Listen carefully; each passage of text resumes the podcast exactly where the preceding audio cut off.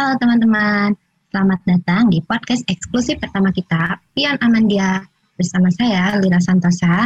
Kali ini saya ditemani dengan narasumber pertama kita, yaitu Ketua Angkatan Mahasiswa Pendidikan Matematika UN Sunan Gunung Jati Bandung, Angkatan 2020-2021.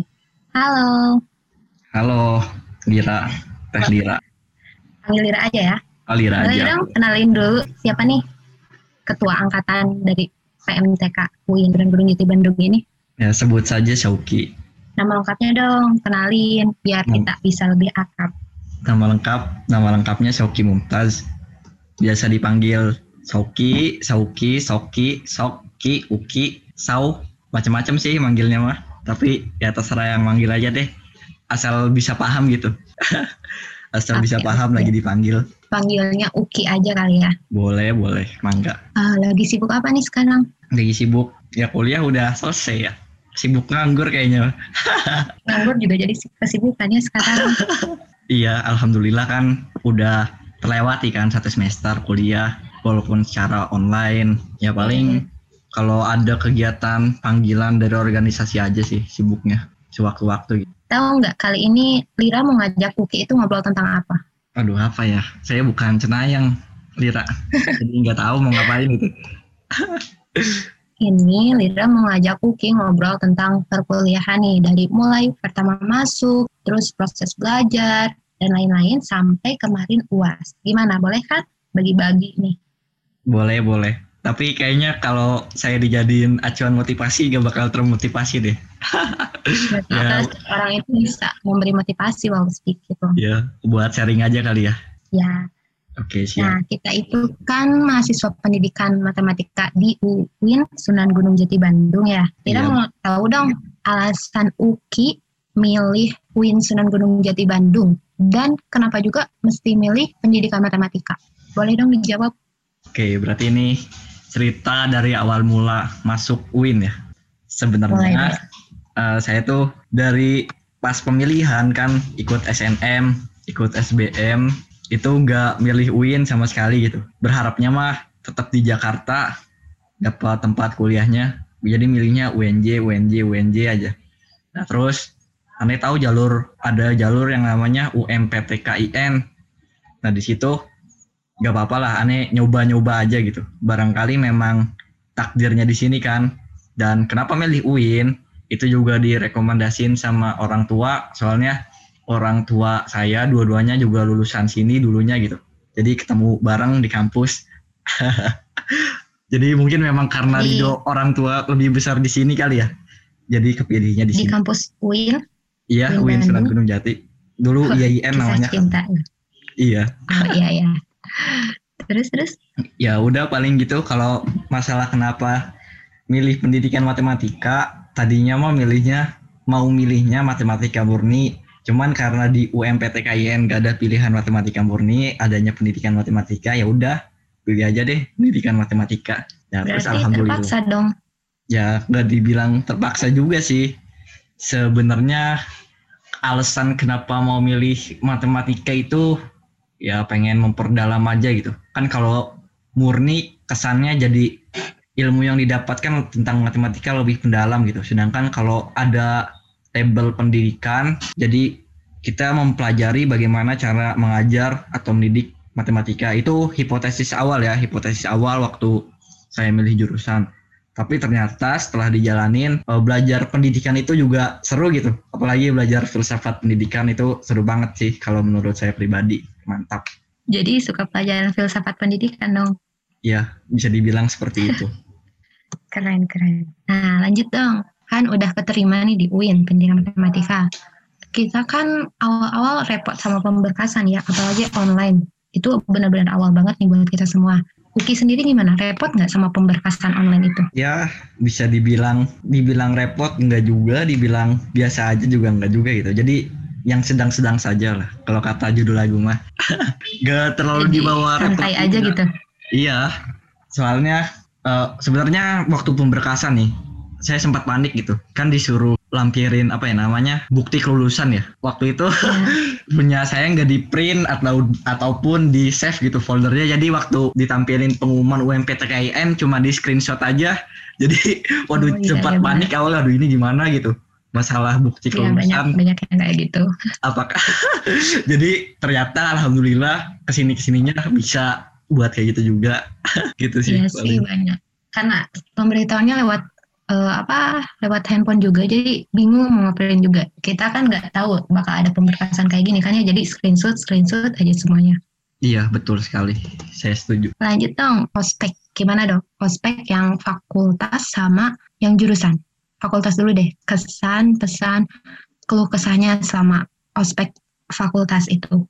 Yang PBAK gimana? Itu seru sih kalau menurut saya soalnya kan sebenarnya ada itu ya ada semacam dangdutan kayak gitu ya bener? Oh iya bener. Iya, Iya. gak nyangka gitu sebenarnya mau bakal ada kayak gitu. Pas dilihat, waduh gokil juga ternyata ada kayak ginian. Iya, sempat viral juga video yang orang-orang tidur kan. Iya, Itu asli ngakak. Iya, jadi kesannya ya lucu aja gitu mas aspek. Tapi ternyata pas ospek Uki tidur nggak? Alhamdulillah enggak. Nggak dong. Paling scam aja. Kirain rasa jenuh. Kalau pas teorema gimana teorema? Teorema, mantap sih. Seru, seru banget sih kalau saya pribadi. Tapi puncak keseruannya itu pas sidang gitu. Jadi bisa tahu pengalaman baru kayak gimana sidang tuh yang resminya. Karena biasanya kan rapat-rapat ya nggak seresmi sidang kayak gitu. Jadi buat pengalaman Ya. baru mantep. Sidang Uki seru ya. Lira tegang loh. Eh, tapi ngerasa kesel nggak sih sama teorema? Kayak misalkan me- eh, memakan banyak waktu dan lain-lain gitu. Kesel Enggak nggak? sih, biasa aja gitu. Kalau ngabisin waktu kayak gitu mah, kayak dengerin seminar sampai sore, melaksanakan agenda yang telah dilaksanakan oleh panitia, ya biasa aja sih. Iya. Ya kalau saya pribadi mah, Terus Uki melanggar peraturan nggak yang dibuat ada 8 poin atau 7 poin ya waktu teorema? Kayak salah satunya itu dilarang mengantuk itu. Ada nggak yang dilanggar? ya pastilah itu mang- mengantuk ya, ngantuk. Itu bingung juga cara ngatasin ngantuk kayak gimana. Iya bener. Ya karena memang kesalahan kita juga ya waktu ngajuin kontrak peraturan gak banyak bersuara. Jadi ya mau gimana lagi udah disepakatin gitu ya kan namanya peraturan. Pasti ya kalau masalah melanggar melanggar lah. Sama kode etik bertanya juga kadang-kadang itu apa ya semacam keceplosan gitu. Jadi langsung aja mengutarain apa yang ada di pikiran tanpa memperhatikan kode etik dulu. Oh iya, selama teorema kan kita ada pemilihan ketua ya. Nah, bagi yang belum tahu, UKI ini kan ketua angkatan 2020 kan ya. Angkatan Mahasiswa Pendidikan Matematika di UIN Sunan Gunung Jati Bandung. Nah, mau tahu dong alasan kenapa UKI mencalonkan diri menjadi ketua angkatan? ya oke Coba. mantep banget ini pertanyaannya ya ya jadi Nggak apa-apa dong. Ya jujur aja ya, eh, pilihan awal pertama ya, awal pertamanya Lonin tuh kan kita atau mungkin lebih tepatnya Posma gitu, ngebuat semacam Google Form ya. Karena memang dari angkatan kita nggak ada yang ngajuin pertamanya jadi ketua angkatan, maka teruslah ide ngebuat Google Form di mana isinya itu survei 8 orang laki-laki pilihan angkatan 2020 gitu, yang bakal dicalonin jadi ketua angkatan. Eh, Qadarullah saya masuk dari ke-8 nama tersebut, jadilah saya mencalonkan diri. Alasannya hanya karena dipilih aja gitu. Nggak ada alasan tersendiri dari UKI. Kayak kayak gini loh.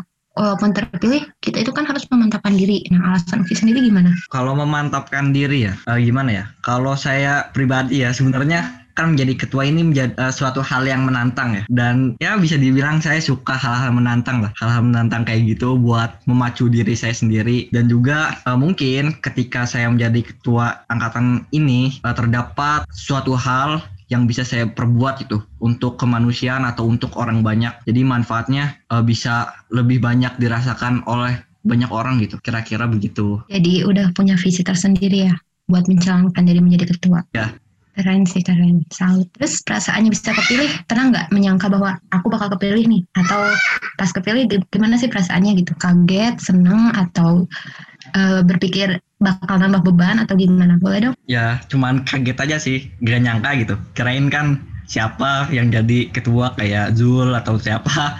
Terus pas dilihat eh, saya yang jadi ketua. Jadi ya udah mau dibilang sebagai beban sebenarnya bukan beban sih ya. Ini semacam tanggungan itu jadi kan saya sudah dipercaya sudah dipilih oleh masyarakat angkatan 2020 jadi mau bagaimanapun eh, kesannya maka hal ini harus dituntaskan gitu. Jadi amanah yang telah diberikan tentulah harus dilaksanakan sebaik-baiknya tanpa di apa ya istilahnya kalau orang bilang tuh dijelek-jelekin lah atau dimales-malesin dalam menjalankan tanggungan ini tuh kira-kira. Jadi sekarang mah menjadi orang yang amanah aja ya terhadap kepercayaan banyak orang, harapan banyak orang, dan tentu pada visi misi yang Uki buat sendiri kan. Nah betul sekali itu. Lanjut dong, setelah teorema kita udah mulai belajar, mengenal dosen, mata kuliah, teman, dan lain-lain. Selama proses pembelajarannya itu gimana sih? Ada nggak pelajaran yang benar-benar tanda kutip Uki nggak ngerti sama sekali gitu. dan mata kuliah maaf ya mata kuliah yang Uki suka yang yang nggak ngerti sama sekali sebenarnya bahasa Arab ya ini ini Baru ya? aja ya dari kelas saya bahasa Arab tuh gak pernah aduh gimana ya? Mau ngomong juga berat ini rasanya. Jadi biasanya perkuliahannya dikasih tugas aja lewat WhatsApp WhatsApp grup dikasih Iya. tugas. Dan ya udah mungkin memang metode pembelajarannya kayak gitu secara mandiri dan eh, aneh juga kurang dalam bahasa Arab. Paling gitu sih. Terus mata kuliah yang disukai apa? Filsafat pendidikan sih. Mantap. Kenapa suka filsafat pendidikan suka aja jadi lebih membuat pikiran belajar banyak hal gitu. Banyak hal baru dan dengan mempelajari filsafat pendidikan kan notabene-nya ya kita itu seorang guru calon guru. Jadi dengan mempelajari hal-hal itu bisa saja ada hal-hal berguna gitu ketika kita menjadi guru yang bisa kita implementasikan ke depannya. Kalau sama dosennya suka? Sama dosennya. Suka juga sih bisa dibilang metode pembelajarannya tuh filsafat termasuk ilmu non eksak ya non hitung hitungan gitu. Bukan semacam ilmu Hmm. yang benar-benar pasti. Eh, dan metode pembelajarannya kan yang saya tahu diskusi ya. Jadi bapak dosennya itu sering diskusi sering mengemukakan pikiran hanya pendapat orang. Dan itu aneh benar-benar suka sih kalau masalah pelajaran non eksak yang sistemnya menganut paham diskusi kayak gitu. Keren nih pemikiran Uki tapi kenal nggak sama dosennya siapa? Ya Pak Yudi kan Bapak Yudi. Iya iya. Daniel Pak Yudi itu emang baik dan santai banget dosennya. Iya. Friendly banget pokoknya. Untuk tugas-tugasnya gimana? Tugas semua mata kuliah? Tugas mata kuliah. Ya alhamdulillah lancar sih. ada nggak tugas yang benar-benar sulit banget gitu untuk Uki selesaikan? Sampai minta bantuan sama teman-teman atau tugas yang Uki bisa sendiri kerjakan? Tugas yang nggak bisa. Ya itu tadi bahasa Arab. Itu gimana ya bener-bener kalau masalah ngandalin pemikiran sendiri gitu kalau bahasa Arab tanpa melihat sumber lain kayak Google atau gimana aneh bener-bener nggak bisa dan nggak paham belum paham sih mungkin lebih tepatnya tentang bahasa. Arab kalau tugas yang diselesaikan sendiri ada kalau yang mengandalkan pemikiran-pemikiran sendiri gitu mungkin cuman butuh sedikit tambahan konsep dari luar kayak filsafat tadi atau pendapat dari sejarah SPI Iya, bisa. ya, sejarah peradaban Islam. Eh, belum kebahas nih yang mata kuliah eksaknya gimana? Mata kuliah inti di pendidikan matematika. Mata Kayak kalkulus, geometri, dasar-dasar matematika, itu gimana menurut Uki? Kalau saya pribadi ya yang paling eh, rumit itu kalkulus sih. Kenapa? Eh, gimana ya konsepnya itu lebih banyak gitu kalkulus sama hitung-hitungannya. Mungkin juga salah saya juga nggak terlalu banyak berlatih kan ilmu eksak kayak gitu harusnya mau banyak berlatih ya Iya. dibandingkan geometri dan dasar-dasar matematik matematika kalkulus lebih rumit daripada kedua mata kuliah tadi. Terus selama ujian tengah semester, proses belajar Uki sendiri gimana? Dan proses menjalankan ujiannya itu kesan-kesannya gimana? proses belajar dari mata kuliah sih yang benar-benar saya sebagai titik tumpu atau acuannya itu dari penjelasan dosen ya kalau misalkan dosen yang ngejelasin aja insya Allah lah paling tidak materi ada beberapa yang masuk untuk UTS apa ya masih belum terlihat sebenarnya rumitnya kalkulus itu masih belum terlalu tapi pas udah masuk ke UAS kalkulus sudah berasa gitu berasa banget lah Iya istilahnya benar. Kalau mata kuliah yang lain gimana ujiannya? mata kuliah yang lain alhamdulillah lancar-lancar aja Hitung-hitungan, geometri, dasar-dasar matik, dasar-dasar matematika itu lancar juga. Oh, masalah geometri ya. Geometri kan waktu UTS itu dikasih waktu ya 15 menit Iya. atau 10 menit. Nah, itu paling bikin deg-degan aja sih gitu. Jadi lebih terburu-buru buat masing-masing. soal. Ya paling Iya. begitu. Lanjut deh, masalah teman nih. Orang pertama yang Uki kenal waktu masuk ke pendidikan matematika siapa? Teman seangkatan ya? Oke. Itu dari teman sekelas ya. Sehril sam Sehril sama Taufik. Ya mungkin kalau Sehril sama Taufik mendengar podcast ini eh, titip salam ya. Halo Sehril, halo Taufik. Halo, Kenapa bisa kenal mereka berdua? Ya kan pertama kelas kan, terus yang lebih utamanya lagi itu laki-laki gitu. Jadi di kelas saya cuman laki-lakinya cuma tiga. Tadinya nganggep cuman sendiri, takutnya ya, takutnya, waduh jangan-jangan laki-laki sendiri nih di kelas. Jadi kan itu rasanya gimana gitu ya kalau laki-laki sendiri di kelas. Terus mulailah cari-cari yang kira-kira namanya nama laki-laki gitu. Ya alhamdulillah dari situ kenalan. Tapi kan kita awalnya belum dibagi kelas. Oh waktu Jadi pertama belum tahu kan. pertama Ya, kali pertama banget ya. kali. Ya. Paling kalau untuk berkenalan secara formal sih belum ya. Cuman eh, bisa dibilang untuk aktif atau kenal orang dari ngelihat grup angkatan aja gitu. Oh ini sering keluar nih di grup angkatan, sering ngobrol gitu misalkan. Jadi waktu awal mah belum benar-benar dapat yang sak. Iya, jarang Kalau sekarang gimana? Kalau sekarang alhamdulillah sudah mulai banyak pertemanan Udah ada teman dekat sahabat? teman deket teman deket dalam tanda kutip atau bukan? Bukan, bukan, bukan. Boleh tanda kutip juga boleh. Tapi yang bukan dulu deh. Oh, temen deket ya. Bisa dibilang aneh anggap semuanya deket sih. Gak ada diskriminasi jarak gitu dalam tanda kutip. Kalau teman dekat yang tanda kutip gimana? oh itu ada nggak ada. Doi, doi. gak ada Masa gak ada. nggak ada? skip skip. Dari gak kalau kalau yang sering digosipin itu gimana? ada? Digosipin gimana? Maksudnya? Aduh. Baru Mau denger disebutin nih namanya? sebut sebut sebut. Ya pasti Caca yang kalau nggak salah. itu kata siapa itu itu itu Klarifikasi dong, klarifikasi. itu itu ada nggak tahu sama sekali asli deh Terus kenapa dong bisa gitu? gak gak tahu siapa sih emang yang nyebarin gosipnya kayaknya perlu di perlu Iya, diselesaikan makanya secara klarifikasi di sini. ya. Bentar mohon maaf. Kalau mohon Caca dengar podcast ini, maaf ya Caca ya. Ya gak Hanya ada apa-apa. klarifikasi saja.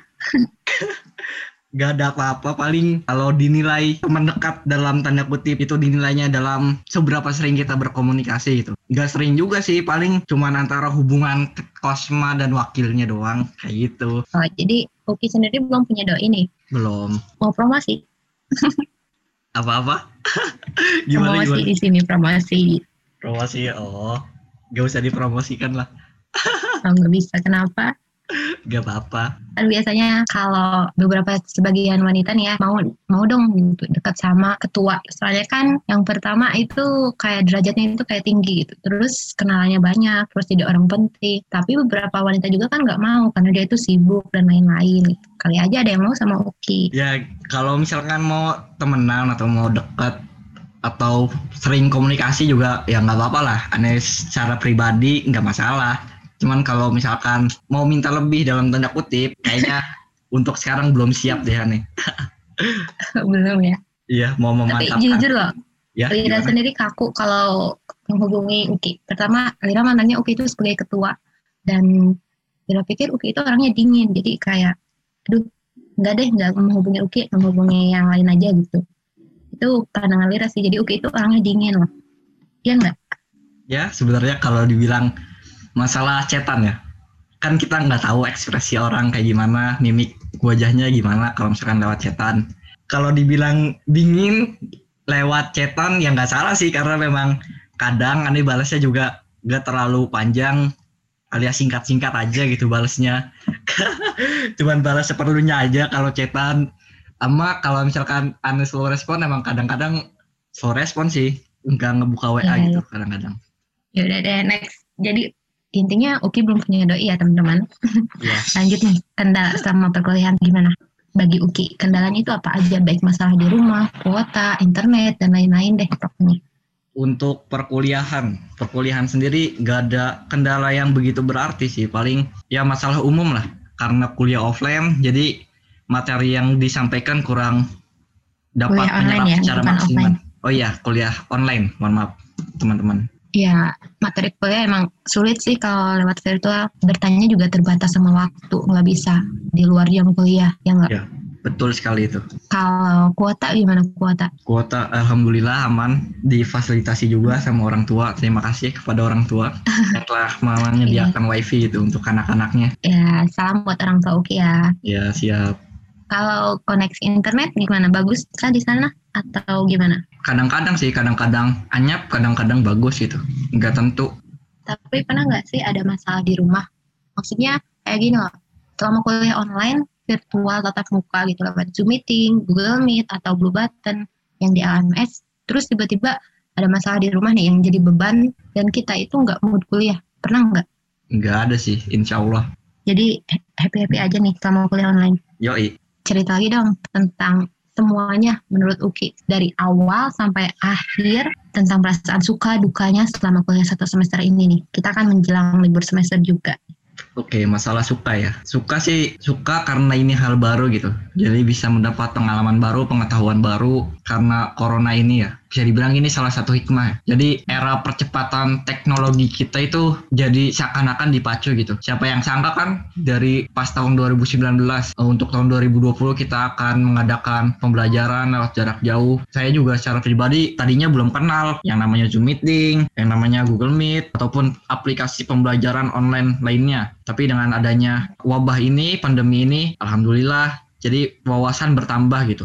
Ya jadi kita nggak terbatasi ya. Ternyata manusia itu sekarang nggak terbatasi dengan jarak lagi gitu dengan adanya teknologi seperti ini. Walaupun kodrat hidup manusia sebagai makhluk sosial nggak bisa hilang gitu. Karena pada faktanya pun kita tetap butuh berkumpul bertemu secara langsung karena memang itu lebih menyenangkan sih. Dengan adanya virtual kayak gini kita juga jadi banyak tahu kan ya. Coba kalau selamanya offline mungkin kita nggak bakal tahu gimana rasanya kalau namanya video call kan ya kalau di WA. Video call dengan 100 bahkan sampai 1000 kan ya. 1000 orang lewat laptop, HP itu kita nggak akan pernah tahu gimana rasanya karena kan di WhatsApp juga masih terbatas dan lain-lain juga kan masih terbatas.